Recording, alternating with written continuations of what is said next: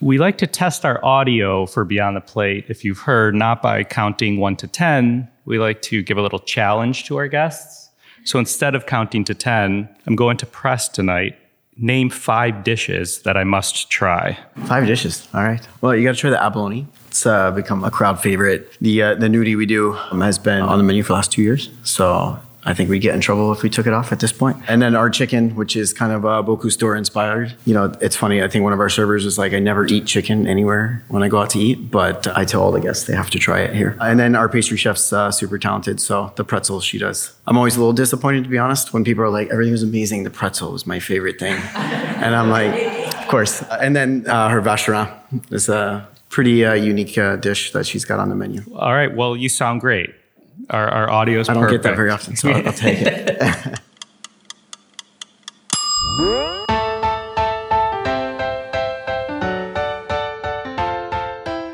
Hey everyone, I'm Cappy and you're listening to Beyond the Plate.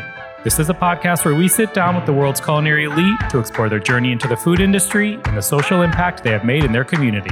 If you're new to the pod, welcome. If you listened before, we're glad you're back. We hope this episode inspires you to cook or possibly do some good today, as these chefs inspire us. And we're grateful to our partners who make this podcast a reality. With that,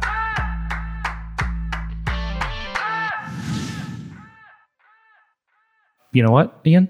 We're recording. Recording. Yeah, I think we're recording. Recording? I don't know. Are we recording? It says recording. This episode is brought to you by our friends at Martin's Famous Potato Rolls. Hey, Ian. hey, Cappy. Didn't you mention, Cappy, in a recent episode that you were creating some recipes for Martin's? Question Did you do that yet? Your executive producer is asking. Answer uh, No, not yet. I do have some ideas. Plus, I think I'm going to incorporate Wickles Pickles, our other partner, one of our other partners. So I may use something from them too. And I may do a tasty little one two punch. What do you think about that? I love that. I'm going to let you know. I'm going to let you know. Stay tuned. Stay tuned. I'm thinking burgers.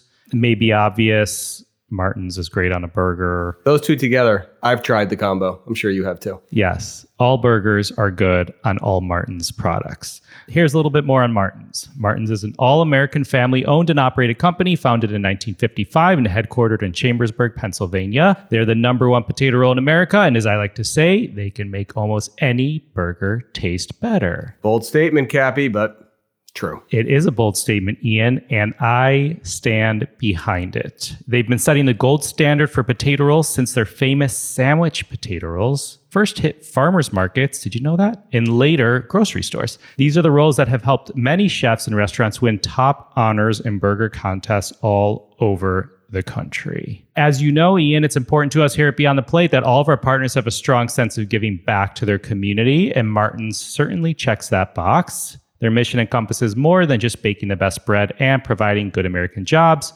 Through volunteering time and donating resources, they support hundreds of charitable organizations such as food banks, after school programs, disaster relief, and others that provide sustenance and comfort to people in need, both close to their baking facilities and abroad. To learn more about Martin's and check out some great recipes, go to potatorolls.com. And do what we do follow them on social media at Potato Rolls. Yes, Martin's. We thank you. We thank you. Hey everyone, it's Cappy. Want to give you a quick heads up that the episode you're about to hear was recorded live from One Hope Winery in Napa Valley. Cannot tell you how good it felt to be back in person. So thanks to One Hope for hosting the Beyond the Plate team and to Chef Phil Tessier.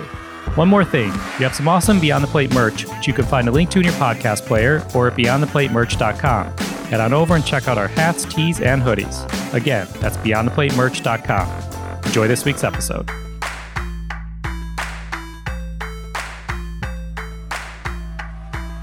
So, without any further ado, today's guest is an award winning chef, father, author, coach, culinary partner, and innovator.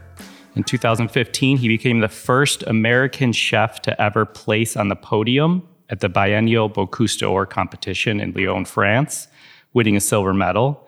Two years later, silver wasn't enough for him. He coached the 2017 US team to take gold. You can learn more about his journey in his book, Chasing Bocuse. I'm going to cut this intro short because we have a lot to cover. So please enjoy this episode as we go beyond the plate with Chef Phil Tessier. Chef, thanks for being here. Thanks for having me. Pleasure. We like to start by giving our guests, letting them paint a picture of themselves as a kid, childhood. little Phil running around Virginia. A person's past often helps shape their future. So take us back to Williamsburg, Virginia in the 80s. Yeah, so um, born into a family, five five kids, three bedroom house, one bathroom. The regiment in the morning was very organized out of necessity. And yeah, my dad was a postal worker, worked at the post office for 30 years. My mom had a number of different jobs, but was mainly a teacher when I was growing up, and then kind of went back to school in her 40s, which was interesting as a kid to see your mother going back to school. But yeah, in many ways, people ask me, you know, was my food heritage? You know, did I grow up smelling garlic in grandma's, you know, kitchen? And somebody said it once, I very much consider myself a culinary orphan in terms of I didn't really have that deep culinary heritage growing up. Fact, my mom's mother, the first time she ever cooked was the, like the day she got married.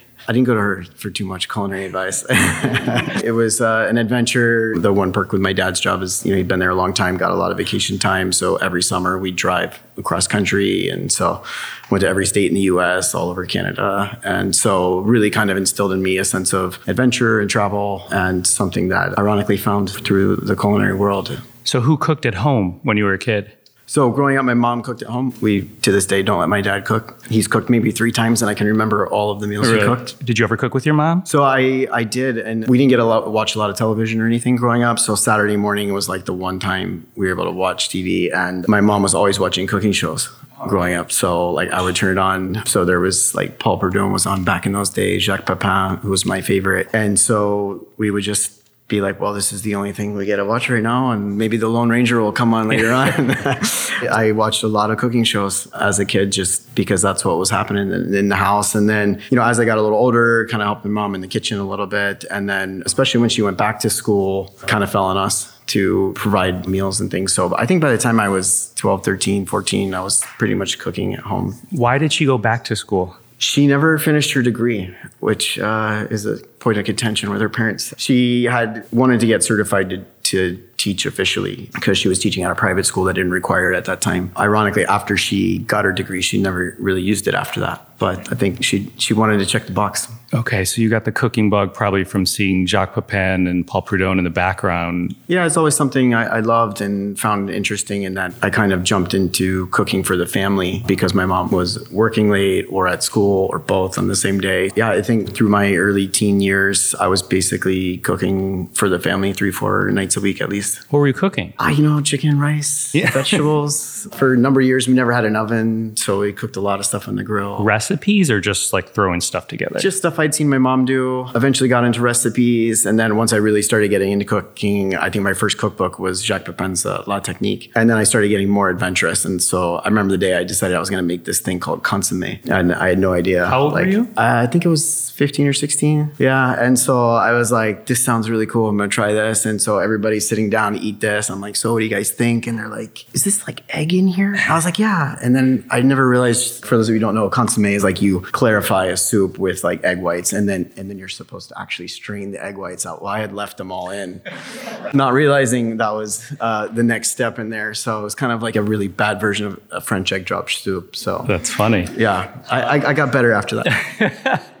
But is it true you used to go to the library as a kid with your mom and look at cookbooks? Yeah, so she had this thing where every summer we would be in and out of the library all the time, but she was like, everyone's gonna go, you're gonna pick whatever books you want, we'll make whatever recipe you want. And so we, I think we did it maybe two or three summers in a row. And, you know, my brother would go and he's like, let's do pizza bagels and mac and cheese. And I was like, let's do the strawberry trifle and, and the Russian pierogi. So I always had this sort of natural interest in a little bit more than the basic fare. Were your siblings into food or cooking? Not really. It was always just that thing you had to do as opposed to a hobby or anything. And yeah, it just kind of became that thing for me. I think it was around that 15, 16 year where it was like, is this a career? Is this a hobby? And, and that's when I kind of jumped into the restaurant world. How old were you when you had your first restaurant job? I was 16, jumped into the dining room. Talk to us about that gig.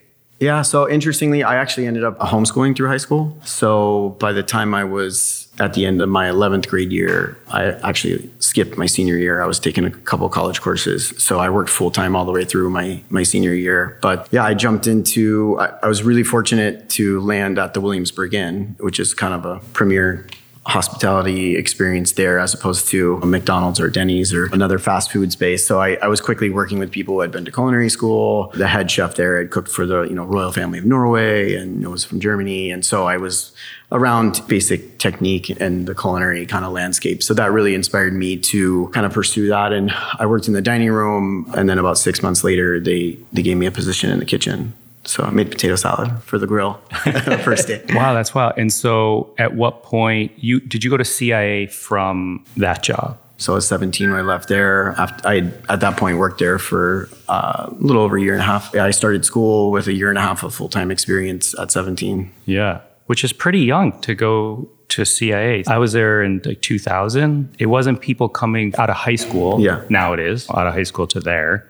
It was. I feel like career changers or people who had gone to college for a Yeah, I couple think years. average age was like 24 or 25. So I was definitely like, who let this guy in here? You know? Why did you go to CIA? Did he recommend it? Yeah, it was basically kind of recommended by some of the you know alumni from there as the best school. I looked at uh, what we call the other school, Johnson Wales, but they had a local campus, and then we went to visit Hyde Park, and that was kind of a no brainer at that point. If I could afford it, that was the place to go. Did you love your time there? I did.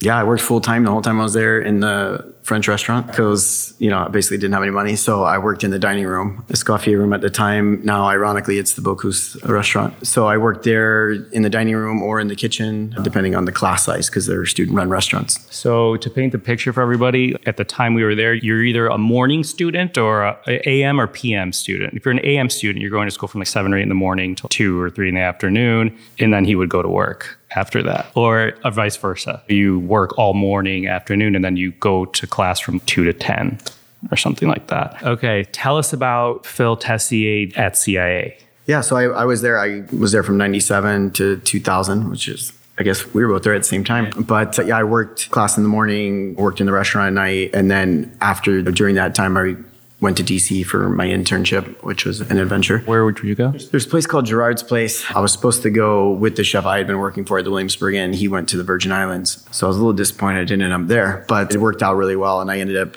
I got there within three days. They were like, okay, you have three days to learn everything, which is manger, which is like all the cold, like first courses and pastry. I'd never done pastry before ever. So I was like, no problem. I was 18.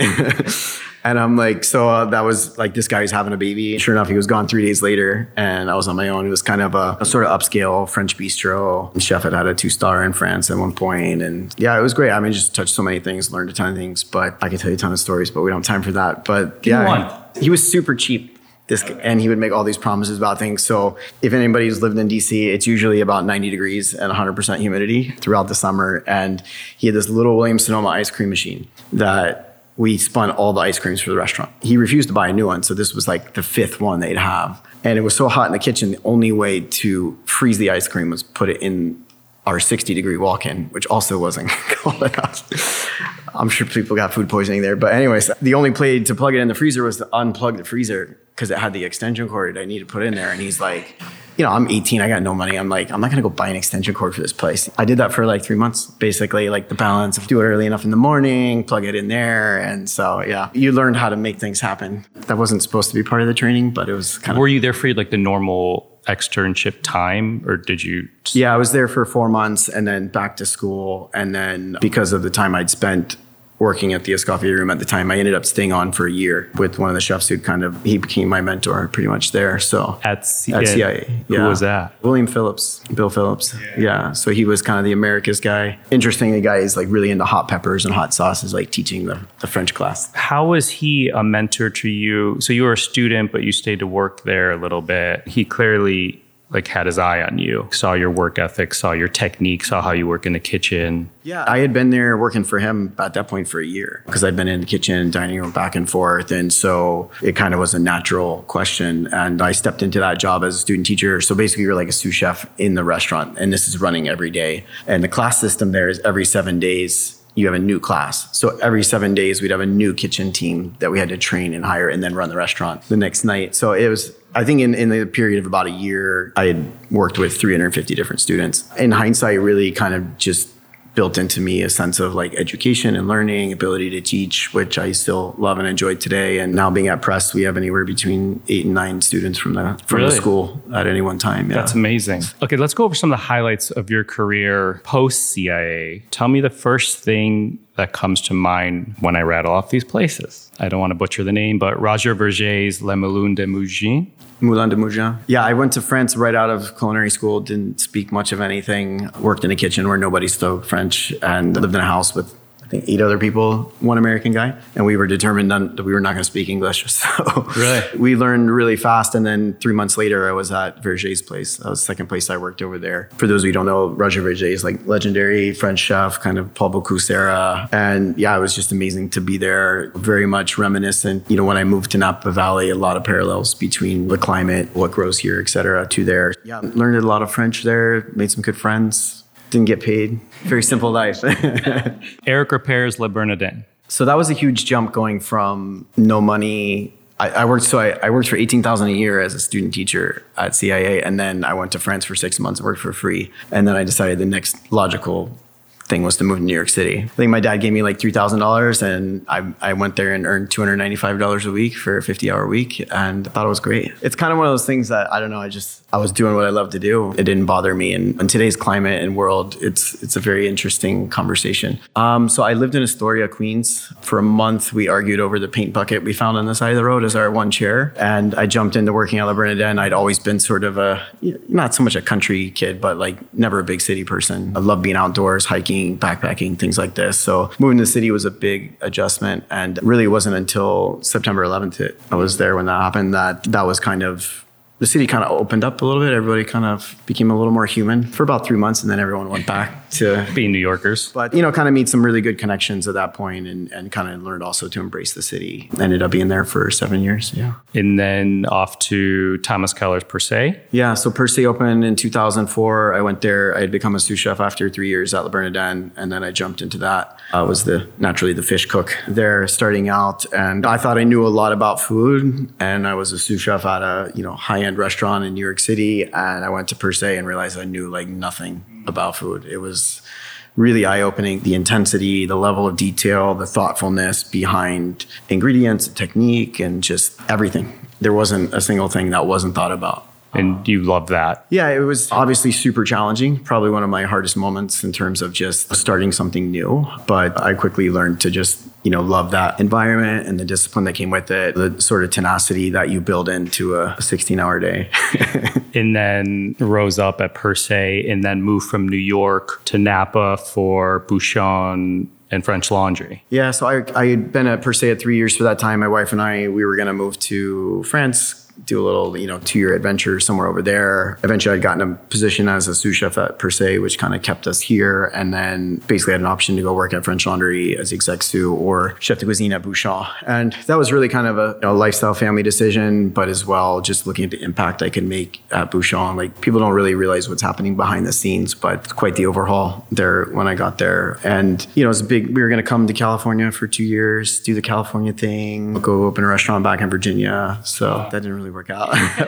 this leads me to our next question. We spoke with Chef Keller, and he wanted to ask you Did you ever think you would be spending so much of your career in California, the Napa Valley? Yeah, no, and generally none of my plans kind of go the way they're supposed to in my mind. But he always had this phrase like, all good things come to California. Yeah, it's kind of funny. But we really found the community here. And I think what I love about here is it kind of marries my interests in food and, and wine and then also it's a place my family can live where you know we're, we do not have to be in the big city yeah. and can enjoy that sort of you know laid back country life a little bit more. He followed up with what has the transition from New York to here been like? Well, that was ages ago. At this point, honestly, when I first moved here, it really wasn't as much of a transition. You figure you go from a city of 10 million people to Yountville, it's just like over 3,000, and because the work was the same in terms of its intensity and demand and time, like that initial transition was actually pretty similar in terms of work work, but it was just nice not to get out of work and get on a subway and watch the rats run around at two at two in the morning.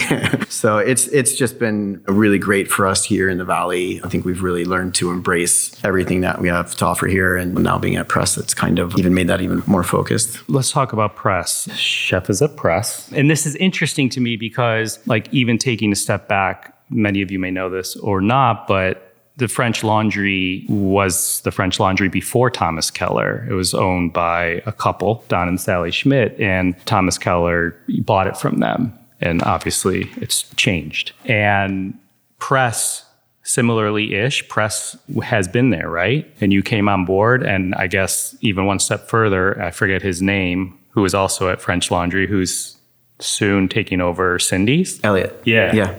So I'm curious, what was your strategy in taking over this existing restaurant or partnering with this existing restaurant? I love to think that you think there was a strategy involved, but uh, so I had an interesting path. You know, arriving at Press, I actually went there as a consultant for. I was supposed to be there for four months. So there's a there's a similar vein where I plan one thing and it goes a different direction. But I came in June 2019. I was going to be there for four months. I actually was only supposed to work 30 hours a week, and my chef de cuisine of the new restaurant I was going to open in Yountville I was going to come in. We were going to build a team. He was going to run that. I was going to work partially on this, partially on the new project. Basically, within two months, I was working eight hours a week, and the project down in Yountville had fallen through. Actually, Chef Keller bought that space, but that's okay. Um, you know, we we were just kind of like, all right, now. Let's figure out what the next steps are. Am I going to stay here, go on to the next thing? The Rudd family was owners of Press. And so we kind of started a conversation about me staying on. What would that look like? So basically, beginning of 2020, it was really this conversation of becoming a partner in the business and then opening another space. Basically, my thing is, you know, happy to stay here and work with you guys on this, but we're going to open another thing. And then obviously, 2020 didn't go as anyone here had planned. And we jumped into what I call the gerbil wheel of 2020 and 2021 of doing one thing to the next to the next and opening, closing. And through that process, our relationship has grown. We also, for those of you don't know, Press has been there for 17 years now. And for many of those years was kind of a, somewhat farm inspired steakhouse, traditional American fare to some degree. And, you know, I was basically like, you don't need me to do that in a sense in terms of my background's been much more fine dining oriented. And it's actually been interesting just kind of through really an expression of our team and the people that we've brought in how the menu and what we do there now has really evolved into much more of a modern american you know more refined experience. And you know and similar to your example of french laundry we're not competing with the French Laundry in terms of that experience. But I think we do have an opportunity now to really be that sort of quintessential place you go to in Napa Valley where you have that premier experience, so to say, of the food that represents the people, culture, and terroir of Napa. And then we have an incredible wine list, which for many years has been the main draw there. I think we have over 2,000 selections now. It's pretty exciting, kind of where we're headed. And we're just kind of getting started, despite the fact of having been there, you know, last two two years out of that two and a half years was not exactly what we were planning to do. There was obviously bumps in the road along the way to where you are today, whether it was in your time transitioning, I'll call it transitioning press, or just leading up to where you are now. Can you share like a challenge that got you past or got you here Sure. today? Well, that's an easy question with the last two and a half years we've endured between fires and all of the COVID challenges. But yeah, I would say the clear thing on both the positive and negative side is really the same thing, and that's really the people that have been involved. And the people we had at Press there at the beginning, as much as people enjoyed that experience to some degree at the time, you know, we really was kind of every man for himself. You get this guy or this guy or this lady for a server, you have totally different experiences, and everyone was kind of retired. And I tell people it was kind of a high school with a substitute teacher, kind of all the things I had tried to avoid in my career, working for disciplined places and things like that. So that was a huge task of just trying how do you go into a place, change that culture, and, and turn things around. And I was a seventh chef in two years that had been in that kitchen.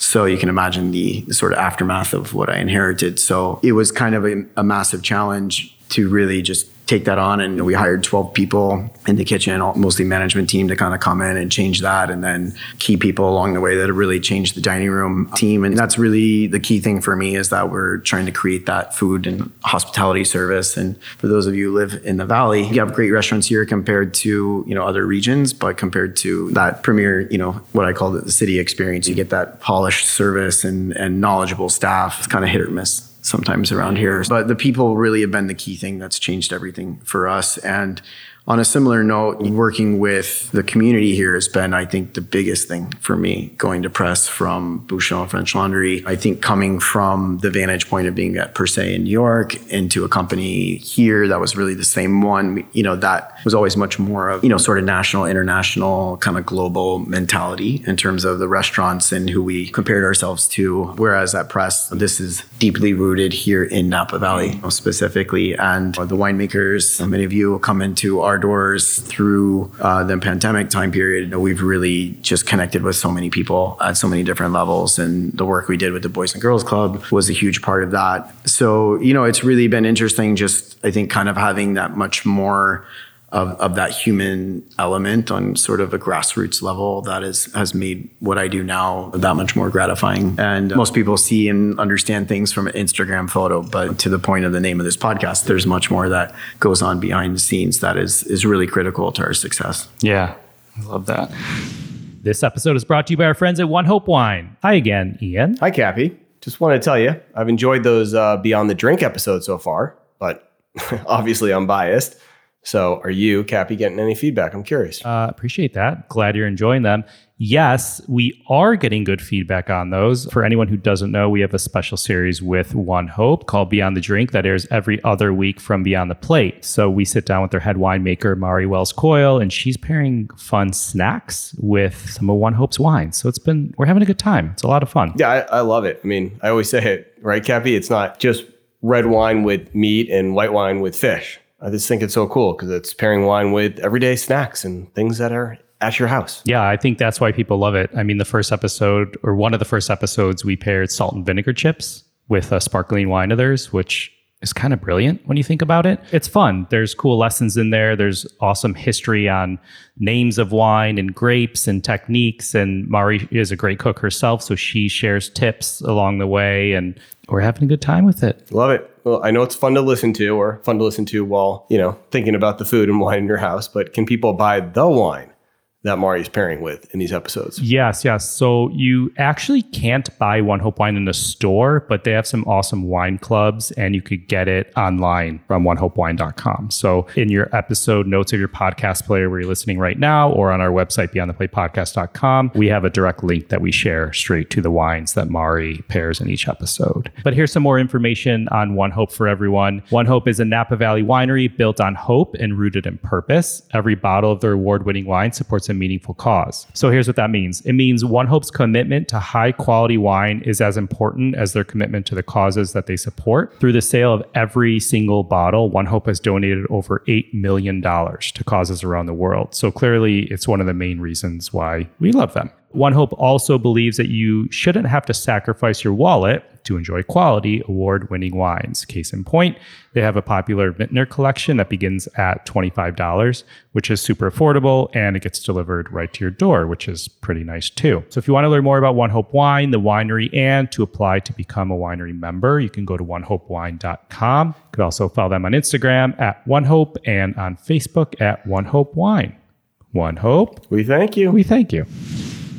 So I said this in our episode we did with Chef Grant Achatz, and I feel it may be similar with you. Chefs of his nature are kind of wired differently. It's a nice way to put it. well, you have precision, you have vision, competitive spirit, attention to detail. When did a lot of this start to take shape? Yeah, I think interestingly, it kind of goes all the way back to culinary school. Bill Phillips, who I worked with, he was uh, a stickler for detail. He made we have these can openers that were attached to the table, and you don't really see those except for in hotels these days. But he made them take it apart every day and clean it. We, had, we made these guys clean everything to a T, and so just kind of started to build that idea in your head that okay, well, if we're paying enough detail and attention to these areas, then clearly we're taking care of the important things. That kind of was there in the background. And then certainly once I joined with the Thomas Keller group, you were the unpopular guy if you weren't trimming the tape with scissors and doing things exactly. I mean, there was one way to do this and this. And when we started there, the French Laundry was closed down and the whole team came out. So there was about 15 of them from French Laundry training us. And it was very much like, this is the way to do all these things. And I guess what I enjoyed was, you know, I enjoy working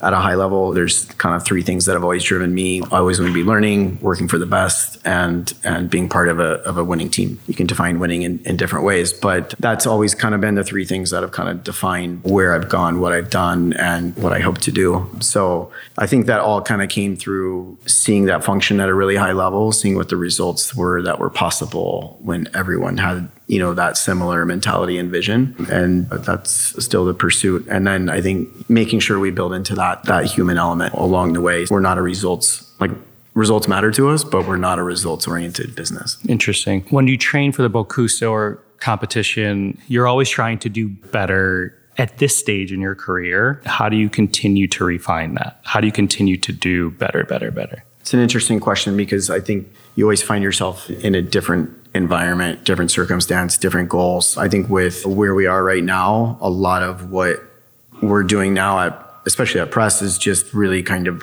like laying out that vision and walking through the next door. Our goal now is to build the structure and, and, mentality here where I can step away, for example. There's a team that understands that. That's their vision now. We can open that next location and continue that forward trajectory in that capacity. So a lot of it comes now to really teaching and mentoring others to understand kind of what is in my head, what's the vision here, how can I enable them, how do I delegate, how do I train, things like that. So a lot of it comes down to really building those steps along the way that other people can understand and walk through that door themselves that that I walked through many years ago. Is that next project public? Uh, no, it's been a, it's been a long pursuit. yeah, just kind of being patient to like find the right the right space here in the valley. Got it. Is there a moment that struck you when you knew you made it as a chef? Still waiting for that feeling. I mean, you know, I think what do you define as making it? I mean, obviously, Bocuse d'Or was pretty incredible. You know, I think just you know the Olympics just finished, and you know you watch, you just know when these people are competing what's going through their heads. The, the, amount of effort the time you've put in everything's married to that 30 second run down the half pipe or the four laps around that rink. You know and for us it was all tied to five and a half hours in a kitchen but the ability and the privilege to do what you're passionate about, what you love to do, what you're willing to work for free doing as a as an 18, 19 year old, and to do that for your country with that flag on your neck and that opportunity to bring that level of recognition and respect to the U.S. really was extraordinary. For anyone who doesn't know, I mean, Bocuse d'Or is you know this crazy World Cup style competition takes place in France every two years, and was started in 1987 by Paul Bocuse, who was uh, kind of the godfather of cuisine. But he had started this in 1987, so every two years this competition takes place and we'd the best the US had ever done was sixth place in all those years. So when we came in 2015, it was really like, thanks for coming back. Great to have you. But nobody was really expecting anything from us. So when we took silver, it was just really like, you know, kind of a extraordinary moment. And then to go back in 2017 and win gold and to really kind of cement our place there in that competition. We're the only other country outside of Europe to place above silver. So it's pretty exciting to see kind of what we were able to do there. And that was definitely, I think, a pinnacle. Can't say I feel like I've made it yeah and i mean i think that's what i love about what we do in the culinary world is you're there's always something you don't know there's always something more to learn i'm learning from my 20 20 year old cooks coming in with new ideas and new techniques and so that's the culture that we tried to cultivate in the restaurant and in what we do every day. What did training look like for the competition? Yeah, it's I think as you imagine with anything, you know, you start somewhere and I think starting was the first the hardest part and you just realize I just got to make stuff. And then what we basically started doing is just working on, you know, you basically you have about a year to train. So we trained for this for a year. You don't know what you're training for until about 4 months out they let you know. So when I competed, for example, there was a meat platter you had to do. You had to design the whole platter, how you're going to present all your garnishes and different things, but they don't tell you what that protein is until like September for a competition in January. And then in November, they tell you what your plated dish was. So we had to do a fish dish in a month, six weeks time. And then we also had this market we had to go to the day before, and there was going to be a mystery ingredient as well. So four months out, you don't know what it is. You find out the meat. You start working really intensely on that. A month and a half out, you're like, okay, this is the fish we have to work with. And then literally the day before, you still have a variable as to what you're walking into. And it changes every year. 2017 was a vegan dish. That was interesting. Really? Yeah, it's actually pretty good. What was it? We did uh, like uh, asparagus wrapped with like a mushroom and potato. Kind of did like a, a yeast filled, basically like a shallot filled with a custard made with like kind of a brewer's yeast and a little red wine sauce some other things. There's about 20 different things on there. I mean, you're you're basically in training. You start out kind of working on these kind of side dishes, garnishes, so that you're like, okay, whatever that protein might be, this is the thing. And then we started just working with duck as like a protein, looking at kind of that past history of what they had assigned. Like maybe it'll be a bird. It hasn't been a bird for three, four rounds. So we got guinea hen. It's kind of like the joke we put all of our eggs in one basket. But we basically, you know, kind of in the book, it kind of lays out. I mean, our training day basically was we were in the gym at six in the morning every day. By seven fifteen, we're in the kitchen working, and then especially once those last three months, four months, once you start knowing, and every day feels like a week, and you put so much weight on what you're going to get out of a day. So when you don't get that, and when you don't get that for three or four days or even a week of time, it really feels like you're the world's falling apart. And you were training for this while you were chef de cuisine at French Laundry. So I stepped out of the kitchen at French Laundry basically at the beginning of 2014, so the year before, and I basically I built a database for all the recipes of the 20 year history of Thomas Keller Group. So we could do another podcast about that if you want, but uh, Oh, series. might not be as yeah. interesting.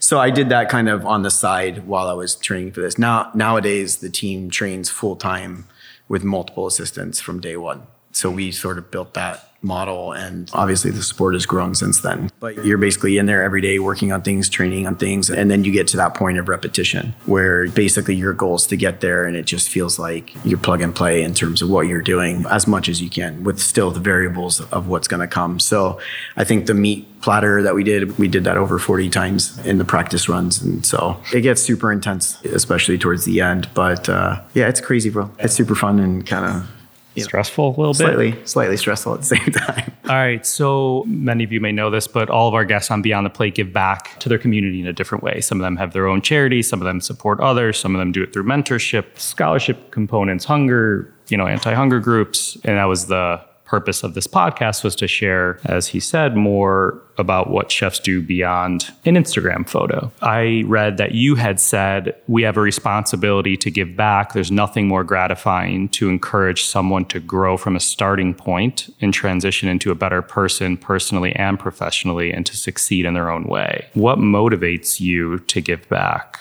You know, I think it's a combination of things. I think one is you got to where you are because of the people who did exactly that, who spent the time, mentored you, took you under their wing, gave you opportunity. A big part of it is that. I think a big part for me as well is yes, we can get accolades and everything, but these kind of come and go. And really, you start to you know, get a lot of your kind of satisfaction and excitement out of watching the young kids and such who've worked for you kind of go on and do their own thing. So from a mentorship side, I think that's a key thing. But I think I think it's one of the challenges with a cooking competition is okay, we go and we cook food and sometimes we get a lot of, you know, criticism when there's like world hunger going on and you're competing with a medium of food. And it's kind of this strange place we find ourselves. And I mean, nobody says that about a bobsled team. You're competing at this high level, but you know, hey, there's world hunger going on, you know, and, and so, you know, both between the opportunity we have and in a sense, the responsibility and the attention we have on this topic, it's one of the things that really is kind of resurfaced and only more so with the whole pandemic situation. And so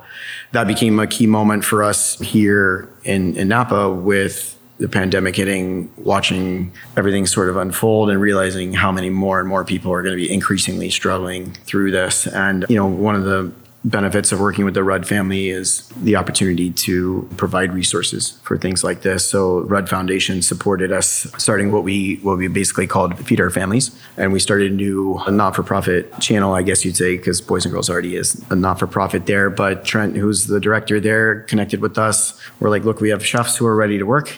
We have resources to provide us to get started, but it, it was amazingly hard to connect with the connection point to get to the people who are in need. It was with Boys and Girls Clubs, you said? Yeah, Boys and Girls Club was they made it really easy for us. But before that, we had tried to connect with other groups. And it's amazing to me how even in the midst of like challenge, there's still ego involved in people.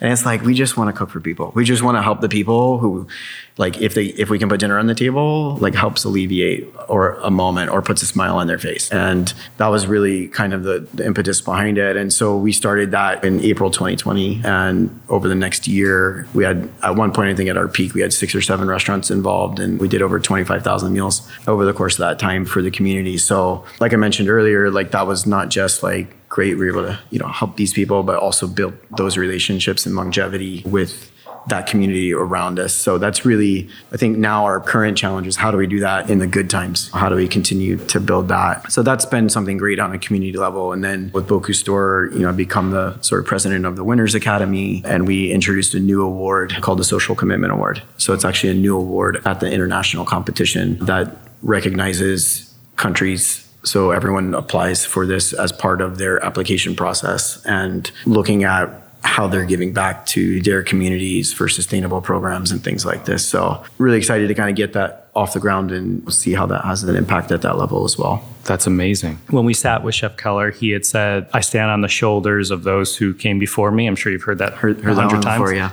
yeah. so you just mentioned one of the ways you give back is through mentorship. Touch even more on how important is mentoring those around you. I mean, it's so it's so critical to. I mean, I look at my path and I look at like I could have ended up anywhere. You know, I mean, I'm a kid in Williamsburg, Virginia. I know nothing about food, and all the stories we've talked about along the way. There was someone there who pointed me in the right direction, who spent the time with me to move me that way, and so I think it's imperative. I mean, I, part of my passion is like we see here in Napa Valley is craftsmanship and the attention to detail. And when you're in Europe, especially in France, it's such a revered thing. It has such a high place in the culture and in the society that if you're good at what you do, it could be anything, but there's a level of respect for that. And I think sometimes because of our culture is much more like what's new and what's this and trends and everything else, we really lose sight of that at times. And so that's really my passion is to like build that sense of respect and craftsmanship and and and how do we build that in a sustainable way? Being there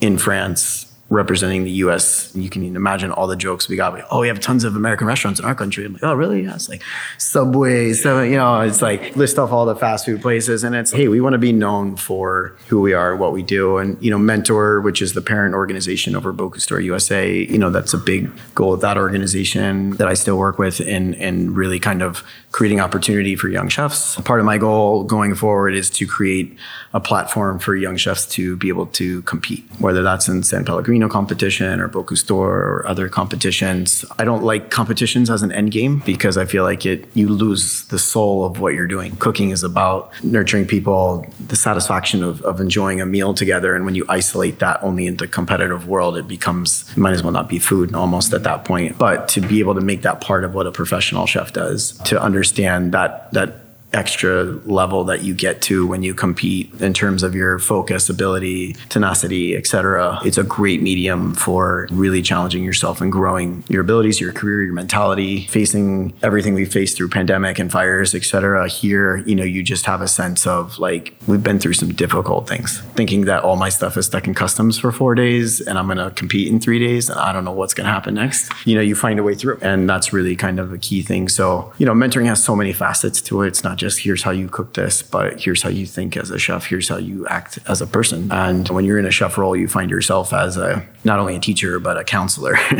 and you know, sort of trying to provide that sort of north star for young chefs, especially ones who come in and don't. They come from all over, but family is a really big part of that too. And it's really interesting how you see people come in and those who've had a strong family background, how it really puts them on a different footing. Another episode, we could uh, Yeah. talk all about that. Let's switch it over to a, a fun speed round, shall we? Sure. What'd you have for dinner last night? Yeah, uh, last night was a butternut squash soup, some uh, Gruyere sourdough grilled cheese Yum. At home or at the restaurant? At home. This one, yeah. Name a smell in the kitchen you love. Uh, I think I always, you know, smell is such a strong sense that just brings you back to a sense of place. Like it's pretty fascinating. Anytime I smell like squash or eggplant, like roasting in olive oil, like I'm immediately back in the corner of Roger Vergé's kitchen with the cast iron pan making ratatouille. So like that smell just always has a you know positive effect. Truffles obviously bring me back to you know Paris and bistro. Nice. This kind of thing. How about a smell in the kitchen you hate? Things burning. Probably be.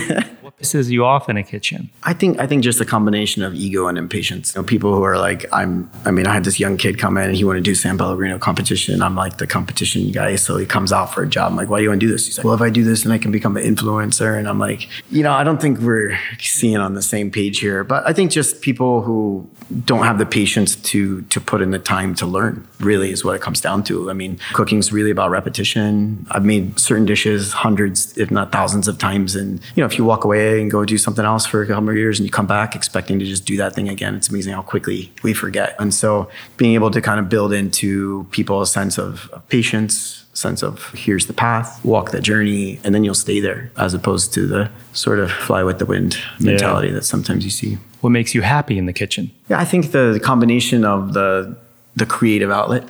I love the opportunity we get to just create and do new things and try new things and fail and do them again and try them again and, and see them come to a new place. And I think the biggest thing that we felt when the pandemic hit was an empty dining room.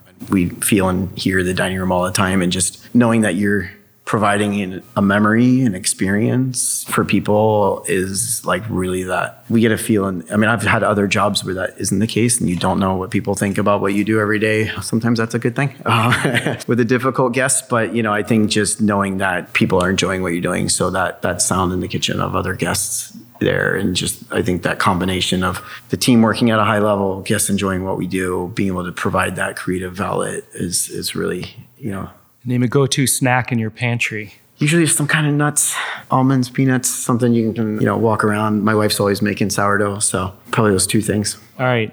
You said i had a mindset that i'd rather be at the bottom of the top than at the top of the bottom. There's always another mountain to climb other than the one you're on. I've always wanted to work for or with the best, which you mentioned, to learn and be part of a team. What message or messages do you have for young cooks, future chefs who are hoping to follow in your footsteps? Yeah, I mean, I think we mentioned a lot of them here and there. I think the main key thing, I mean, that initial quote came from Bill Phillips from CIA. That was the thing he always said, and it's really people come to me, they want to compete, they want the they want the easy road. They, how do I get there? I really want to do that. I'm like, do you really want to do that? Because I don't know if you really know what that takes in terms of commitment and training. And I think number one is just to enjoy the journey. I think my challenge right now is just to be satisfied with where I'm at and still be pushing on the next thing, and and just to enjoy that process. I think if you can't do that, I used to tell the young cooks coming at French Laundry, I'm like, this is either going to be the best job you've ever had or the absolute worst. And you won't be here very long. And and that wasn't a threat to anyone. It was just more like, hey, take off the rose-colored glasses. I'm working at the French Laundry. I'm going to put this on my resume and realize like why this works. It works because everybody here is into what we're doing, and it wants to push hard, wants to learn, wants to be a part of this, and we're all passionate and excited about it. So I think having the patience to to get there and then being willing to work hard is really a key thing. So when you find those two things in a young cook today, it's something you latch onto. Yeah, for sure. Final thoughts. What do you want people to say about press 10 years from now? Yeah, I mean, I think our vision is to really, I think we even say it on our on a lot of our, our platforms is just putting Napa Valley on a pedestal. We have this amazing wine collection. We have so much rooted in sort of the terroir and people of what we do, whether that's what we get from the farms here locally, whether it's the black truffle mole that's from my sous chef's mom in Mexico City, but the, the Mexican culture here is such a big thing that I feel like that should be part of what we do here in the restaurant as well. So in all those different forms that really coming to Napa, like this is at the top of the list. And whether you're going to come and have a casual experience and that's going to be the premier experience, or you want to come here for the premier experience and we're in that middle tier of one of those nights here. So from certainly just a restaurant perspective, but I think also really that, you know, press is where kind of a lot of the vision and ideas of what we've talked about were, were really really born from, and that we have really made an impact both on our local community, and then we're really working hard right now to address a lot of the hospitality issues that are on hand in terms of work environment, pay scale, all of those things. So people have to work for two ninety five a week as a cook in New York City. I love it. Thank you, Chef. I appreciate it. Appreciate your time. Yeah, my pleasure.